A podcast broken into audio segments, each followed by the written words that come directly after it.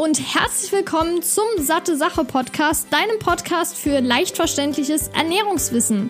Mein Name ist Laura Merten, ich bin 24 und studierte Ökotrophologin. Ich begrüße dich zurück hier beim Satte Sache Podcast und hier bei YouTube wahrscheinlich. Wir dachten uns, heute gibt es wieder ein Interview mit dem Jan, dass wir das Ganze auch aufzeichnen, ist das etwas dynamischer. Wenn du das jetzt gerade oder wenn ihr das bei YouTube seht, ja, und heute geht es um das Thema Darm. Ich habe mal wieder bei Instagram wie auch bei dem Kaffee-Interview gesagt, ja, stellt mir eure Fragen und dann können wir das ins Interview reinpacken. Und die Fragen habe ich mir jetzt aufgeschrieben, schön chronologisch geordnet. Wir sprechen einmal kurz über die Mythen, dann über Reizdarm, worunter wir dann Durchfall, Blähungen und Verstopfungen zählen. Dann haben wir noch ein paar Fragen zusammengeschrieben, die eben konkreter eher sind, wie zum Beispiel, ob Rohkost sinnvoll ist abends oder wie man zum Beispiel Kohl verdaulicher machen kann. Und zum Schluss gibt der Jan noch ein paar Tipps jeweils für Reizdarm. Und der Jan, der ist ja ein Spezialist in dem Thema. Er hatte auch vor kurzem einen TV-Auftritt zu dem Thema und hat ja natürlich auch ein Buch geschrieben, das Pups-Tabu, das beim Heine Verlag erschienen ist. Und deshalb ist er der richtige Interviewgast für mich.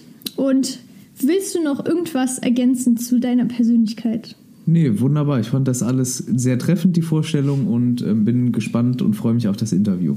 Fangen wir doch direkt mal mit ein paar Mythen an über den Darm und alles, was sich in dem Darm befindet, auch die Darmmikrobiota zum Beispiel. Man sagt ja, dass der Darm generell ungefähr zwei Tennisfelder groß ist. Und es stimmt ja, so siebeneinhalb Meter kann der Darm lang sein, aber wie ist es denn eigentlich mit der Fläche?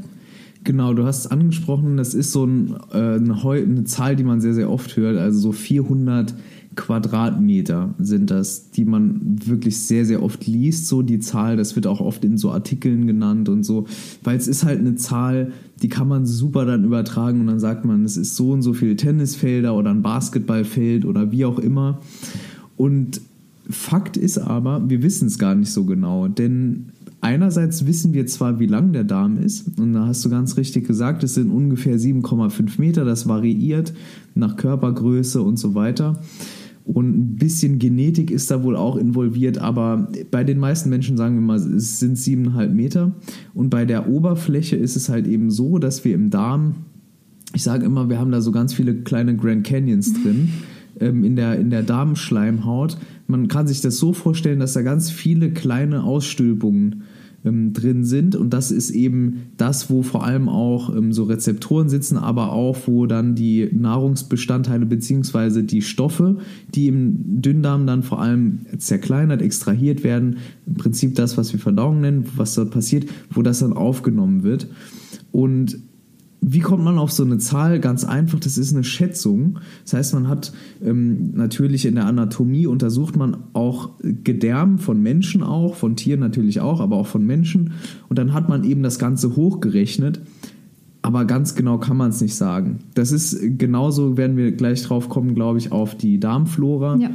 Ähm, da sagt man auch, ne, es gibt so und so viel oder wie auch immer, können wir gleich nochmal drüber sprechen. Aber ja, das ist halt, sage ich mal, ein Mythos.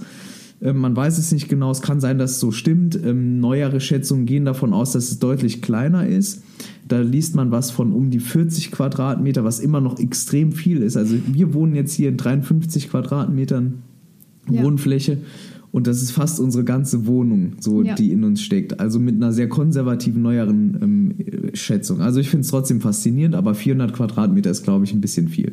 Wie du ja gerade schon gesagt hast, es gibt Schätzwerte und darunter zählt ja auch die Darmbakterien. Man sagt ja, dass es 100 Billionen davon gibt. Also das ist ja wirklich eine Zahl, die kann man sich so gar, gar nicht, nicht vorstellen. Nee. Nee. Und ist es dann auch eine Schätzung, Hochrechnung oder kann man das schon eher genauer sagen? Genau, oft ist es so, man liest auch hier ganz viel und eine super oder ein super Verhältnis, was man immer wieder liest, ist so 10 zu 1. Also dass man sagt, der Mensch besteht aus zehnmal so vielen Darmbakterien wie Menschenzellen, was ich persönlich extrem krass finde, einfach wenn man ja. sich das vorstellt, weil wir eigentlich denken, so ja, wir sind ein Mensch und wir bestehen aus Humanzellen und dann kommen eben die Biologen und so weiter und sagen, ja, Moment, wir haben aber eine Darmflora, da sitzen so und so viele Billionen Darmbakterien Und äh, dann kommt man auf so ein, so ein Verhältnis von 10 zu 1. Auch das, es ist eine Schätzung, neuere Schätzungen. Es gibt so ein paar Arbeiten aus den Jahren 2015, 16, 17 und so weiter, die gehen davon aus, dass es so ein Verhältnis von 2 zu 1 ist zugunsten der Darmbakterien. Mhm. Auch hier, man kann es halt ganz genau nicht sagen, weil ähm, oder warum eigentlich nicht? Ja, also wenn der Organismus stirbt, der Mensch, dann ähm, sterben auch mitunter recht schnell die einzelnen Darmbakterien mit. Und deshalb kann man es dann nach dem Tod gar nicht mehr so gut zählen und nachweisen. Außerdem, ja, es ist ein, ha ein Heidenarbeit, das dann auch nachzuweisen. Ja, und ähm, andererseits ist es so, die Schätzungen basieren eben oft auch auf dem Stuhl, also auf mhm. so einer Stuhlprobe.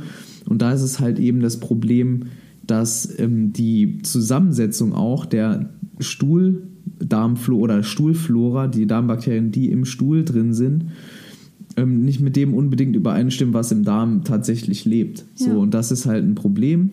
Deshalb ist auch das so eine Schätzung, das kann man auch Mythos nennen, wie das mit der Fläche. Aber trotzdem finde ich es immer wieder beeindruckend, wenn man sich vor Augen führt, dass wir so viele Darmbakterien in uns tragen. Das zeigt eben auch, wie wichtig die sind. Und ja. da werden wir auch später dann nochmal drüber reden. Genau, auf jeden Fall. Also auf jeden Fall reden wir nachher nochmal darüber, was überhaupt die Mikrobiota ist und welche Einflüsse es gibt. Sowohl die Darmmikrobiota auf bestimmte Sachen als auch umgekehrt. Das ist nämlich auch sehr spannend. Und jetzt ist natürlich noch ein Thema, was sehr häufig diskutiert wird. Und zwar ist das die Darmreinigung. Ja. Du kennst dich ja auch gut aus damit und man sagt ja oft, man soll eine Darmreinigung machen, um Schlagstoffe aus dem Körper rauszuspülen. Ja. Und dann kann man ja entweder zum Beispiel mit Kaffee einen Darmeinlauf machen oder man kann auch Kräutertee benutzen oder genau. Wasser, was es sonst nicht nur alles gibt. Wie stehst du denn zu dem Thema? Findest du das sinnvoll oder ist das eher Quatsch? Ich finde, das Thema ist immer super, um mir selbst so vor Augen zu führen, wie sich meine Meinung über irgendwas verändern kann in, ja. innerhalb von einer bestimmten Zeit. Wir haben ja auf dem YouTube-Kanal haben wir so das unser erfolgreichstes Video, was inzwischen privat gestellt ist, weil wir einfach anderer Ansicht sind, ja. geht ja genau darum. Es geht um Darmsanierung beziehungsweise es geht konkret um Einläufe. Mhm. Und es ist so, mit der Zeit und mit dem, ja, auch mit der Intensität, mit der ich mich mit dem Thema beschäftige, habe ich einfach rausgefunden oder bin zu dem Entschluss gekommen, dass eine Darmsanierung und auch insbesondere Einläufe ziemlich unnötig sind, können sogar gefährlich werden. Es gibt auch dokumentierte Todesfälle, die kann ich auch mal in die Shownotes mhm. packen, diese Berichte. Gerade wenn es dann in diese Richtung Kaffeeeinläufe gibt, da gibt es so ein paar ähm, Paper dazu, das sind in der Regel Case Studies, also Einzelfälle, aber nichtsdestotrotz, es gibt überlieferte Todesfälle. Das ist häufig in Folge von, dass dann der ähm, Natrium oder generell der Salzhaushalt des Körpers durcheinander ja. kommt. Und das ist also gar nicht mal so ungefährlich. Ja? Ich will nicht sagen, so wenn man einen Einlauf macht, das ist auch, wenn man das kontrolliert macht und mit so einem Tee und so weiter, bin ich ganz ehrlich, da kann eigentlich jetzt so nicht viel passieren. Wenn man allerdings schon eh geschwächt ist mhm. und so weiter, würde ich mal nochmal drüber nachdenken. Es gibt viel, viel bessere Lösungen, ähm, den, den Verdauungstrakt ja, zu unterstützen. Und hier will ich nochmal kurz was ansprechen, das ist das Thema generell Entgiftung und so weiter. Ja. Unser Körper, ihr müsst euch das so vorstellen, ist so ein Wunderwerk, was Entgiftung angeht. Nur wegen einer guten, fun gut funktionierenden Entgiftung ist es der Menschheit überhaupt gelungen, bis heute zu existieren. Ansonsten wäre, wenn man sich gerade die Hygiene von vor, sagen wir mal, auch nur vor 50 oder 100 Jahren so vor Augen führt, ist es schon Wahnsinn, dass wir überhaupt noch da sind. Also die hygienischen Zustände so im Mittelalter, in der Antike und so weiter oder davor noch als Jäger und Sammler, ähm, das war ja eine ganz andere Liga. So und ähm, der Körper ist eben so ein Wunderwerk, was die Entgiftung angeht und mhm. vor allem der Verdauungstrakt. Ihr müsst euch vorstellen, das ist die größte Fläche, mit der wir mit der Außenwelt in Kontakt treten, ist unser Darm. Dünndarm ja. und Dickdarm, dann davor Magen und Mundhöhle und so weiter. Ähm, von daher würde ich sagen, erstens, in der Medizin sagt man ja, es gibt keine Schlacken. Mhm. Die Naturheilkunde sagt, es gibt Schlacken. Ich würde sagen, ja, da kann sich jeder ja ein Bild drüber machen und dann so seine Lehren draus ziehen, was es gibt. Ich glaube nicht an Schlacken. Ich glaube auch nicht, dass sich irgendwelche Dinge in der Darmschleimhaut festsetzen, denn das weiß man ganz gut eigentlich aus Untersuchungen, dass das gar nicht der Fall ist. Es gibt so Extremfälle, gerade wenn dann so zum Beispiel der Darm ähm, sehr durchlässig ist, die Darmschleimhaut, dass Ja. sich da Dinge entzünden und wir kommen nachher auf Morbus Crohn. Das ist nochmal was anderes, aber so ein gesunder Darm kommt mit allem so sozusagen zurecht. Weil man muss, wie gesagt, nur kurz drüber nachdenken, wie es früher war. Da konnte man, klar, es gibt ähm, Einläufe seit tausenden Jahren. Mm, Und vielleicht hat es sogar damals mehr Sinn gemacht, die zu machen als heute. Aber ich würde sagen, jeder, der sich gesund ernährt, braucht keinen Einlauf, würde ich Ja. jetzt sagen. Und man muss sich das ja so vorstellen, der Körper hat ja ein Entgiftungssystem im Genau, Prinzip. Und das genau. sind einmal über die Leber und einmal über die Nieren.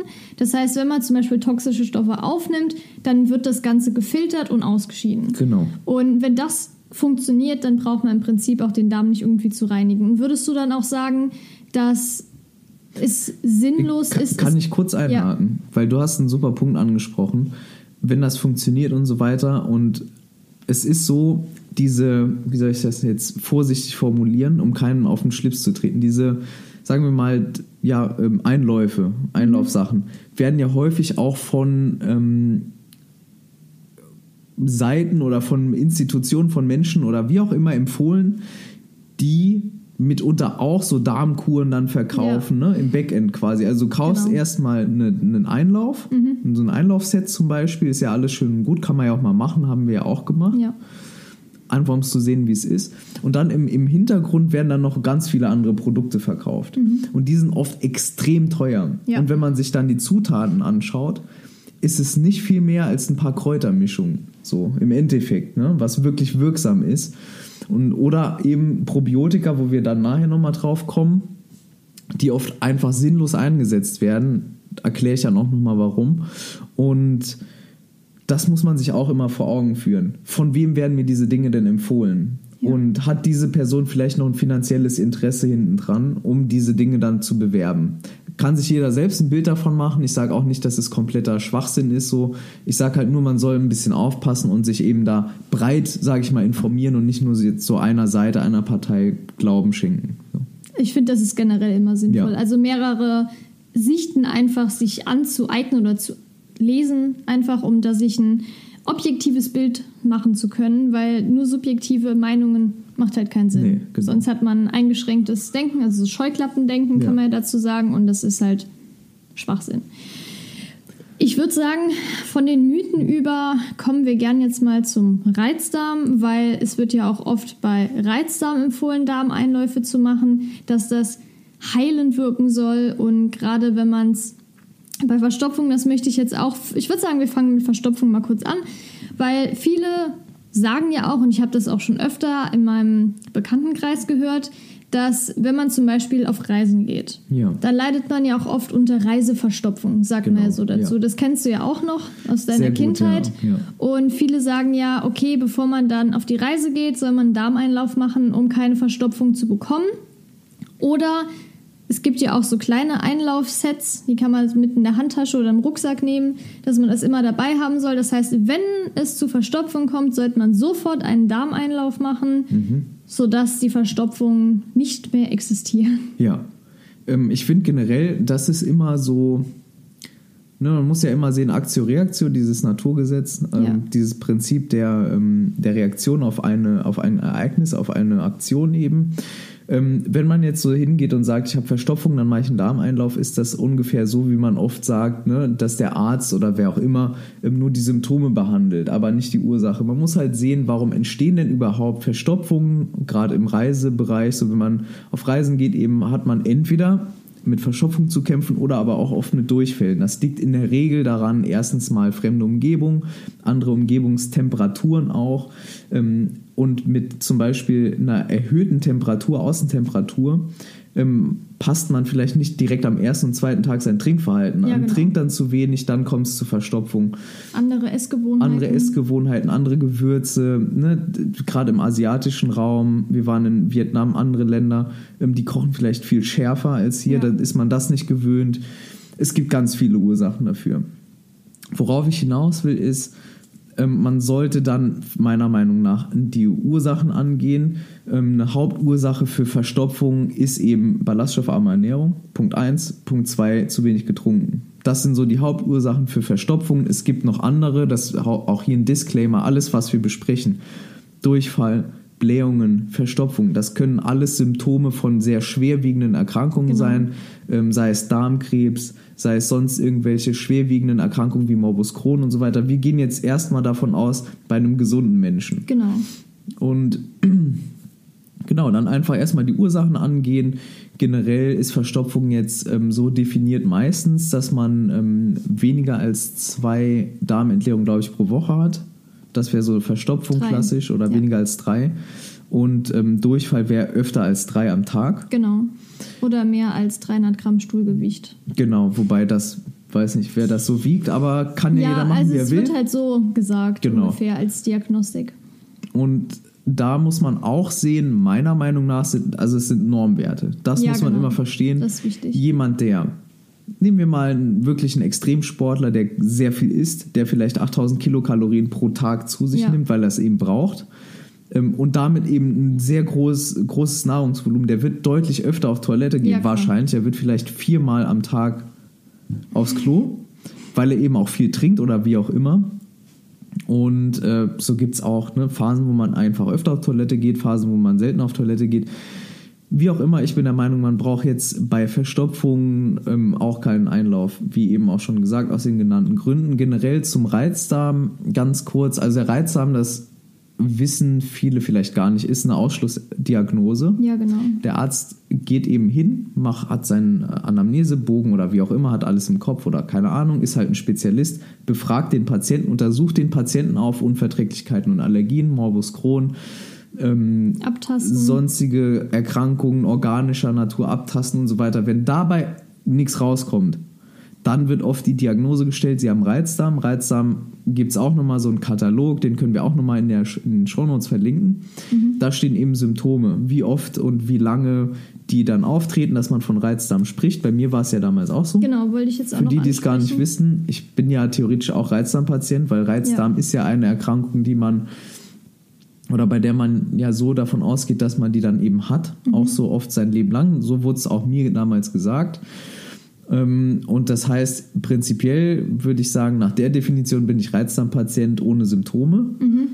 Aber ähm, auf der anderen Seite würde ich sagen, Reizdarm wird halt oft, so wie es bei mir war oder in manchen Fällen, viel zu schnell ja, diagnostiziert. Und dann verunsichert man den Patienten. Es ist kompletter ähm, ja, es ist einfach schlecht dann auch für den Patienten, dann macht man sich Sorgen und weiß nicht, was man machen soll. So war es ja auch, wie gesagt, bei mir.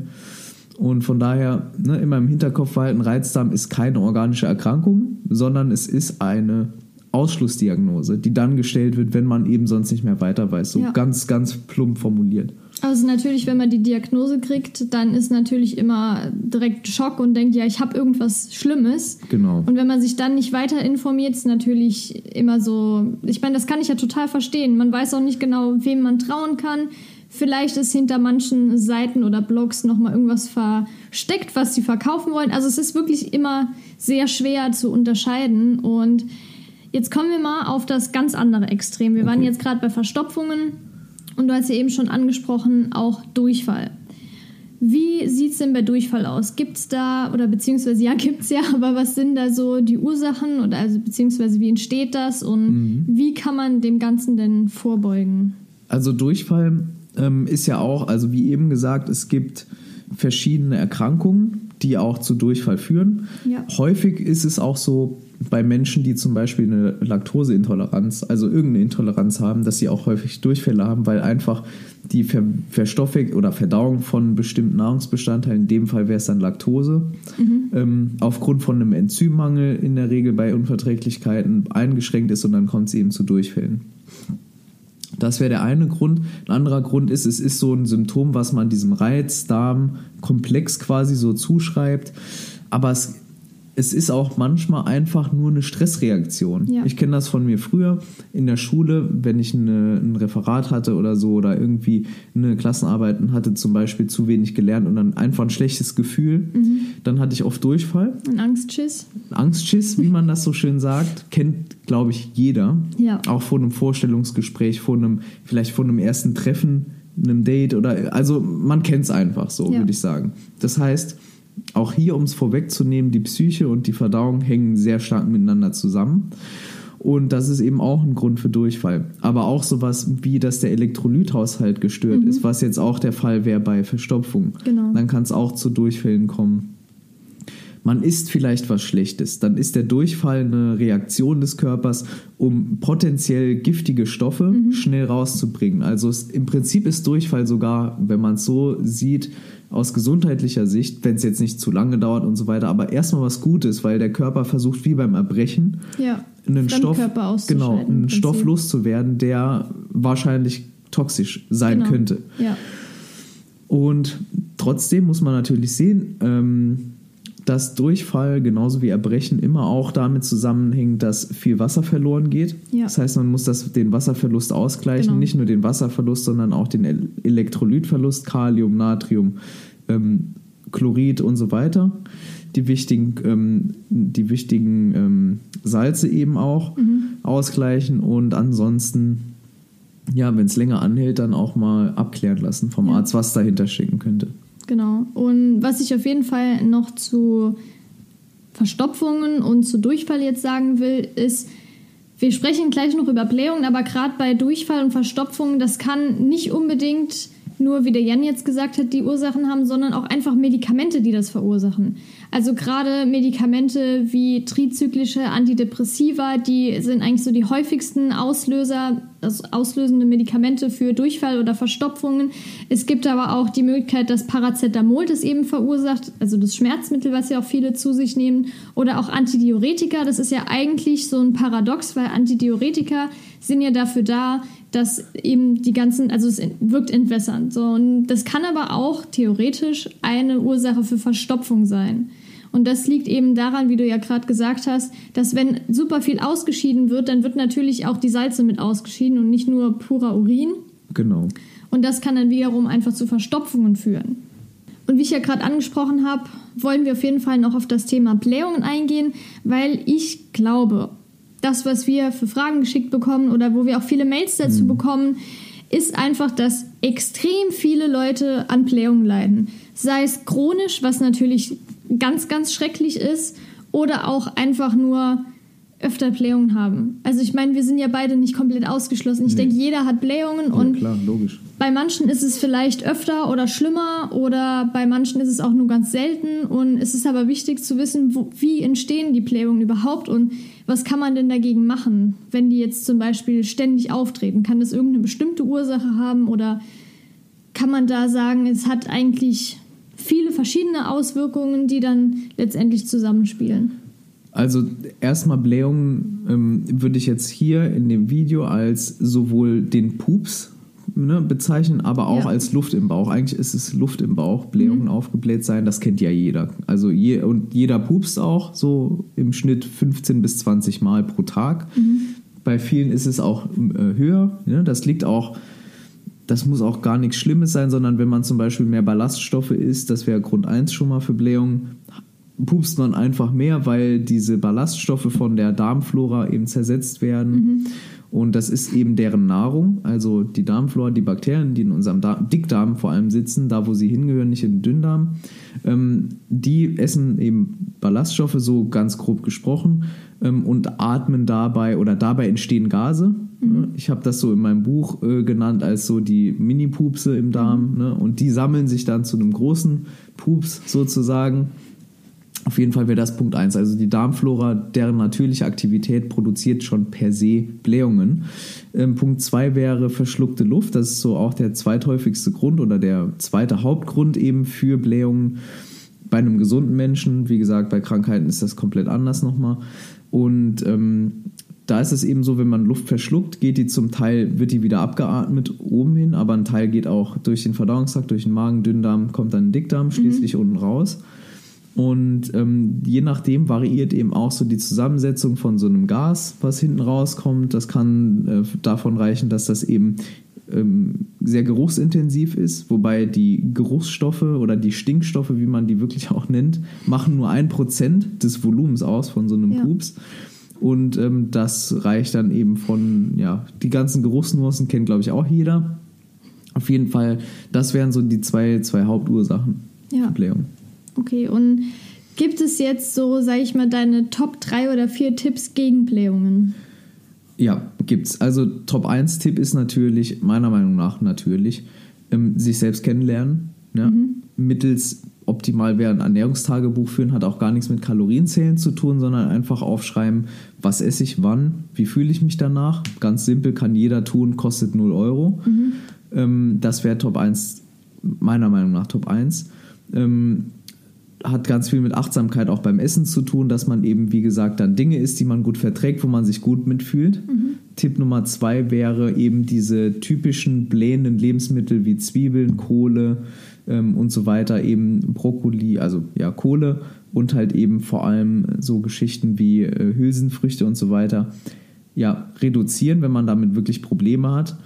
Oder eben schonend und äh, entsprechend zubereiten, dass man weniger Blähungen hat. Also spülen und waschen, würzen, ausreichend lang kochen. Ja. Das so, sind so die wichtigsten Sachen, glaube ich. Und dann ähm, Punkt Nummer drei, würde ich sagen, ist an der Atmung auch arbeiten und, und generell äh, vielleicht weniger Kohlensäure trinken. Also alles, was mit Luft verschlucken zu tun hat, ähm, reduzieren. Also nicht so hyperventilieren, kein cholerisches Verhalten. Ähm, und auch so Geschichten wie kohlensäurehaltige Getränke führen natürlich eher zu, zu Blähungen. Und ähm, dann ist man eigentlich schon auf der sicheren Seite. Auch dieses hastige Essen, was ich ja immer, immer Ja. noch gar nicht rauskriege bei mir, dieses schnelle Aber Essen. Ich habe mich ein bisschen verbessert, führt dazu, dass man eben mehr Luft schluckt als eigentlich Klar. notwendig. Und das sind so die, die drei Tipps, die, glaube ich, jeder umsetzen kann. Sofort, ohne, ohne Kosten. Ja.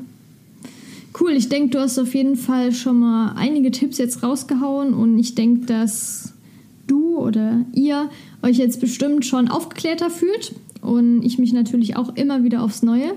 Wir hatten ja eben kurz bei den Mythen schon mal die Darmmikrobiota angesprochen, also die Darmflora. Ja. Und kann man eigentlich sagen, dass die Darmflora mit anderen Dingen im Körper oder beziehungsweise gibt es bestimmte Vorgänge, die das, die Darmflora beeinflussen und auch andersrum? Ja, absolut. Einmal die Psyche, das Gemüt, wenn es uns schlecht geht, wenn wir depressiv sind oder uns schlecht fühlen, aber auch wenn wir psychische Störungen haben, dann beeinflusst das ganz stark auch die, ähm, ja, die, nicht nur die Darmflora, sondern allgemein den Darm und die Verdauung. Das hatten wir eben schon angesprochen mit diesem Angstschiss, wie du Ja. es so treffend formuliert hast. Und dann gibt es natürlich auch das Immunsystem. Ganz wichtiger Faktor. Die Darmflora ist extrem wichtig fürs Immunsystem. Deshalb liest man auch immer wieder, wie wichtig ein gesunder Darm ist für die allgemeine Gesundheit. Und ähm, ja, weil dort eben auch äh, Stoffe oder ja, Antikörper und so weiter gebildet werden, beziehungsweise eben ähm, Fremdstoffe und so weiter in Zaum gehalten werden. Und das ist eben extrem wichtig und auch zu verstehen, dass eben wirklich so die Pflege des Darms, also durch äh, gescheite Ernährung, Bewegung und so weiter, diese ganzen Faktoren, ähm, extrem wichtig auch fürs Immunsystem sind. Das sind so, glaube ich, die zwei meiner Meinung nach wichtigsten Zusammenhänge. Du hast ja gerade schon gesunde Darmflora angesprochen. Es gibt ja die Prä- und Probiotika. Was, was kann man sich denn darunter überhaupt vorstellen? Okay, also die Probiotika sind Mittel, das sind lebende Keime, lebende Bakterien, die man sich eben in Kapselform oder so ja überall inzwischen kaufen kann und dann schluckt. Das sind die Bakterien, die wirklich den Darm auch besiedeln sollen, die Lebewesen. Und Präbiotika, das sind die Nahrungsmittel für die Probiotika. Okay. Präbiotika sind sowas wie Ballaststoffe wie Inulin, ähm, die eben dann von den Probiotika im Darm, also von den Bakterien verstoffwechselt werden, ähm, die der Ernährung von der Darmflora dienen und die dann schlussendlich auch zu Blähungen führen. Ähm, also, ne, das steht halt, und deshalb auch nochmal zu sehen, ne, so ein gewisses Maß an Blähung ist einfach gesund. Das zeigt nur, dass die Ja. Darmflora funktioniert dass man genug Ballaststoffe aufnimmt. Also kann man sagen, so Präbiotika sind Ballaststoffe, Probiotika sind Darmbakterien, lebende Darmbakterien, ganz wichtig, sonst bringt es überhaupt nichts, dann kann man das Geld auch verbrennen. ähm, die man eben schlucken kann und die dann hoffentlich unten auch ankommen. Da gibt es auch nochmal viele Einflussfaktoren drauf. Und dann den Darm auch besiedeln. Das ist auch nicht immer gegeben. Mhm. Ne? Weil, genau. Ja. Du hast ja gerade schon lebende Darmbakterien gesagt. Das heißt, es gibt ja einmal die, die man so auch im Internet bestellen kann. Das ist ja meistens in getrockneter Form und dann am besten auch im Sommer geliefert. Dann werden die schön warm. Super, und ja. es ist ja eigentlich am sinnvollsten, wenn die wirklich gekühlt sind, dass ja. sie eben noch lebendig sind. Und dann ist ja nochmal die Frage, kann man sagen, es gibt ein Präparat, was dann jeder einnehmen kann, sodass das alles wieder im Gleichgewicht ist? Nee, gibt's nicht. Das hört man oft. Wir hatten, oder ich war auch früher so der Meinung, ne, empfehle jedem Darmbakterien mhm. zu kaufen, Probiotika zu kaufen. Bringt leider nichts, weil man inzwischen auch schon gezeigt hat, also wie gesagt, alles, was wir ähm, erzählen, ist auch dann in den Shownotes verlinkt.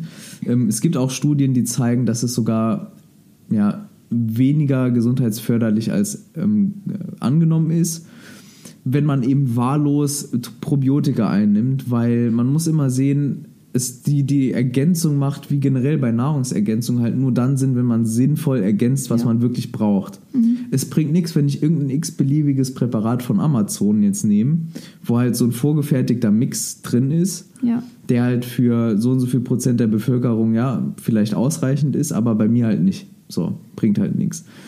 Das Problem ist, wenn man jetzt eine Schuluntersuchung macht und lässt da dann die, die Bakterien bestimmen, ist es halt auch so, man kann daraus nicht wirklich darauf schließen, was im Darm jetzt lebt. So, das heißt, man weiß nicht genau, welche Disbalancen im Darm vorherrschen. Mhm. Aber es gibt gute Untersuchungen, je nach Krankheitsbild, welche Mixturen an Darmbakterien, welche Kulturen dann wirken. Die guten Kulturen, sage ich jetzt mal in Anführungszeichen, mhm. sind oft sogenannte ähm, Bifidobakterien, Lactobacillus. Also Milchsäurebakterien, Mil genau, Laktose. Ja. Genau. Und ähm, man darf aber auch nicht vergessen, so E. coli denkt man immer, oh Gott, wie schlimm mhm. und so, aber geringe Mengen E. coli im Darm sind halt auch wichtig. Mhm. Es kommt also immer aufs Verhältnis an. Und nochmal, um es auf den Punkt zu bringen, wahllos Probiotika zu bringen, ist im besten Fall Geldverschwendung. Im schlechtesten Fall erzeugt man dadurch eine Dysbalance im ja. Darm und hat also gar nichts davon.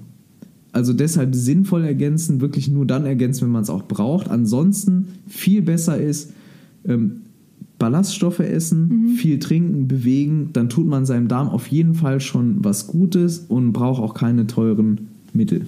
Es gibt ja auch fermentierte Lebensmittel, die sind natürlich auch sehr sinnvoll. Das wären zum einen Sauerkraut, wobei es da wichtig ist, kein abgepacktes Sauerkraut zu kaufen, sondern das wirklich am besten frisch zu machen, das selbst zu fermentieren. Aber es gibt auch noch Kimchi zum Beispiel, das ist ja eher dieses asiatische, asiatische Sauerkraut, was auch schärfer ist. Ja.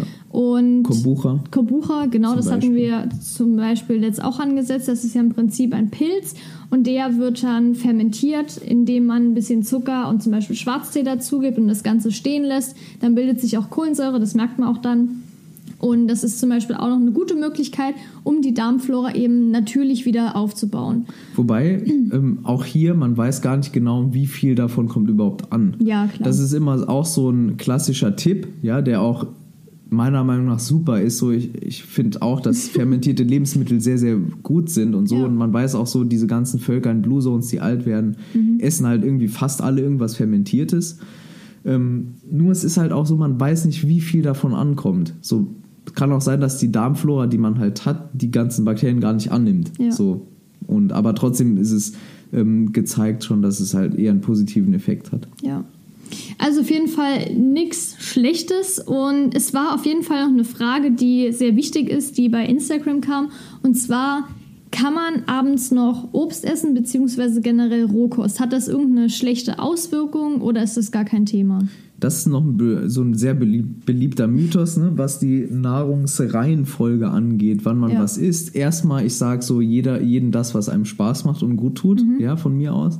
Aber es ist halt echt ein Mythos, weil wenn man sich halt überlegt, was passiert denn eigentlich in der Verdauung? Wenn man sich damit ein bisschen befasst, weiß man, dass die Nahrungsreihenfolge, zum Beispiel esse ich jetzt äh, X zur Vorspeise, zum Hauptgang oder danach, mhm. also Salat jetzt davor oder danach wegen der Verdauung, ist halt völlig irrelevant, weil es ist nicht so, wie man das oft ja auch hört, so, ja, dann liegt der Salat oben drauf mhm. im Darm oder im Magen vor allem äh, und, und gärt dann so vor sich hin. Ja? Das ist halt leider falsch, weil ähm, der Nahrungsbrei im Magen, Mhm. der ist schon so zerkleinert und wird durch die Säuren und so weiter, durch dieses saure Milieu, Mil- Milieu So und zersetzt und alles. zersetzt Ja. und auch durch die ähm, Bewegung, dass eben wir dann einen Nahrungsbrei haben. Das Ja. heißt, die Vorspeise liegt mit der Nachspeise zusammen eh drin, ist so ein Brei mit ganz vielen Verdauungssäften und da ist es echt egal, wann ich jetzt was esse.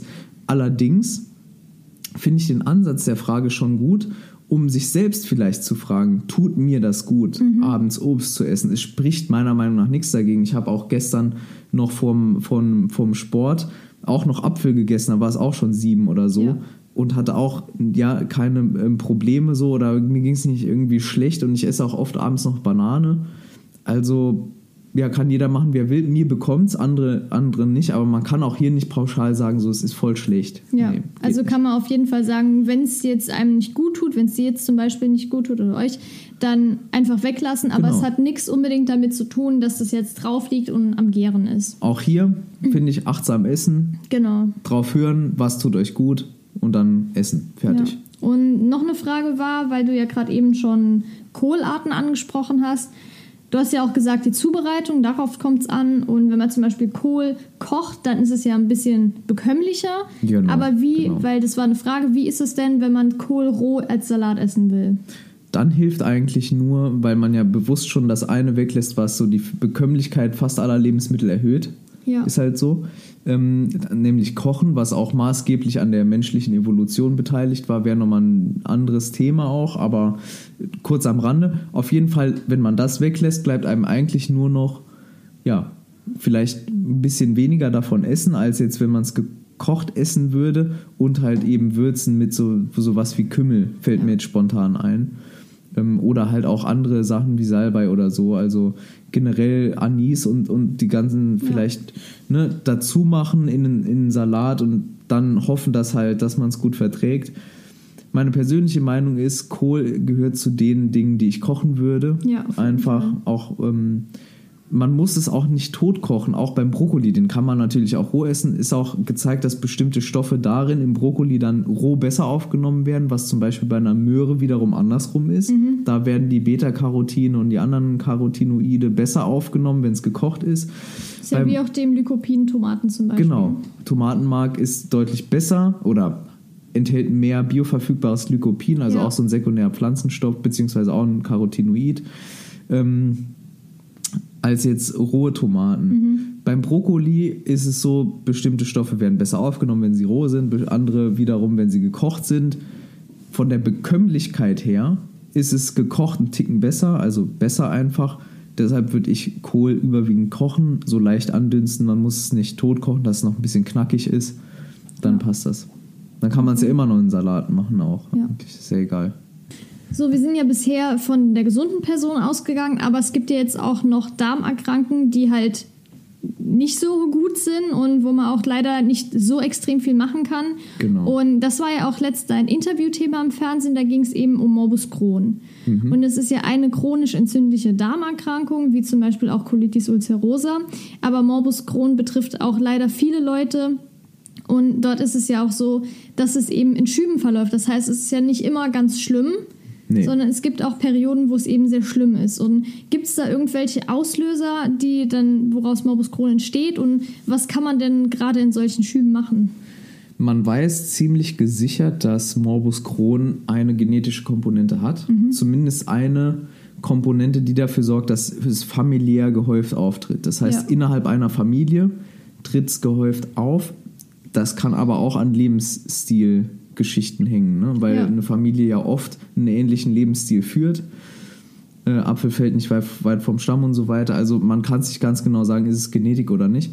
Was man jetzt in letzter Zeit herausgefunden hat, ist, dass die Ernährung auch eine Rolle bei der Entstehung von Morbus Crohn spielt. Vor allem eine ballaststoffarme Ernährung, eine Ernährung, die sehr fettreich ist, aber an äh, ungünstigen Fetten, also wo auch dann die Zusammensetzung der Fettsäuren schlecht ist und so weiter, ähm, fördert eben die Entstehung dieser entzündlichen Darmerkrankung also Morbus Crohn. Und das Tückische daran ist, warum man jetzt auch nicht genau sagen kann, was hilft denn gegen Morbus Crohn, ist, dass die Erkrankung überall auftreten kann, was mit dem Verdauungstrakt zu tun Ja. hat. Also im Mund, in der Mundhöhle schon aber auch erst am After. Also das heißt, wirklich von Mundhöhle bis After kann die überall auftreten. meist trifft die, äh, oder meist tritt Morbus Crohn aber im Dünndarm und Dickdarm auf. Und da ganz speziell in der Übergangszone zwischen Dünn- und Dickdarm. Aber das zeigt halt eben, bei Morbus Crohn-Patienten muss man eigentlich eine gezielte Ernährungstherapie dann machen, weil auch in der Therapie hat die Ernährung eine ganz wichtige Rolle. Ähm, zu den Gründen zählt auch noch Rauchen zum Beispiel und andere so Faktoren, die generell mit einer, mit einer negativen gesundheitlichen Wirkung zusammenhängen. Und ähm, ja, aber wie gesagt, das tri tricky Problem ist eben, dass man bei der Therapie ganz genau gucken muss, äh, wie die Schübe verläufen, verlaufen, aber auch, wo tritt Morbus Crohn auf, in welcher Region. Gerade wenn es im Dünndarm ist, da wo eben die Nährstoffe aufgenommen werden, wo die eigentliche genau. Verdauung sozusagen stattfindet, also die Nährstoffaufnahme, muss man auch damit rechnen, dass es vielleicht zu Mangelerscheinungen kommt, dass bestimmte äh, Mineralstoffe und Vitamine, gerade Eisen und ähm, ja eigentlich alle, ne, problematisch sind. Und dann muss man eben auch gezielt ergänzen. Am besten macht man das meiner Meinung nach mit einem Spezialisten, also mit einem Ernährungsberater, der eben wirklich auch dann damit sich auskennt und macht dann eben so einen Ernährungsplan, der sowohl für die Schubphase, wo es ganz akut ist, oder aber auch für diese, ne, diese Remissionsphase, wo es besser wird, ähm, einen Plan macht und dann auch ähm, schaut einfach, das zieht sich durch den ganzen Podcast, dieses achtsam Essen, aufschreiben, Ernährungstagebuch führen vielleicht eine Zeit lang und gucken, was tut mir gut als Morbus Crohn-Patienten, was tut mir nicht gut. Ja.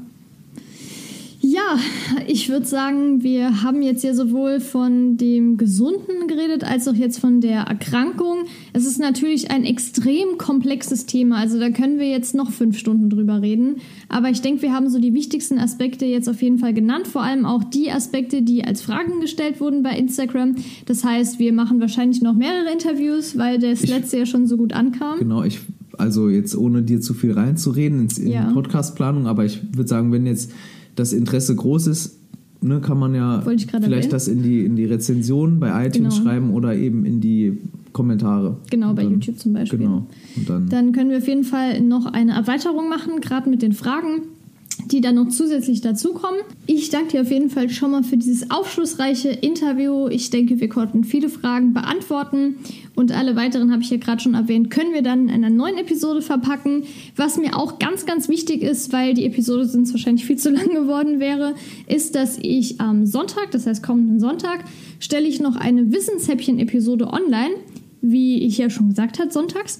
Und da werde ich dann nochmal die Top-Tipps oder mehrere Tipps gegen Blähungen und gegen Durchfall aufzählen, weil das hier eben schon sehr, sehr wichtig ist. Und dann würde ich abschließend noch sagen, habe ich ja gerade schon gesagt, danke. Vielen Dank fürs Interview. ja, gerne, immer gerne. Und dann wünsche ich dir, wünsche ich euch auf jeden Fall noch einen wunderbaren Tag, eine wunderbare restliche Woche. Ich würde mich natürlich mega freuen, wenn ihr, du, wieder bei der nächsten Episode dabei seid, wenn es heißt, es gibt neue Tipps gegen Blähung und Durchfall. Und dann macht's gut. Bis zum nächsten Mal.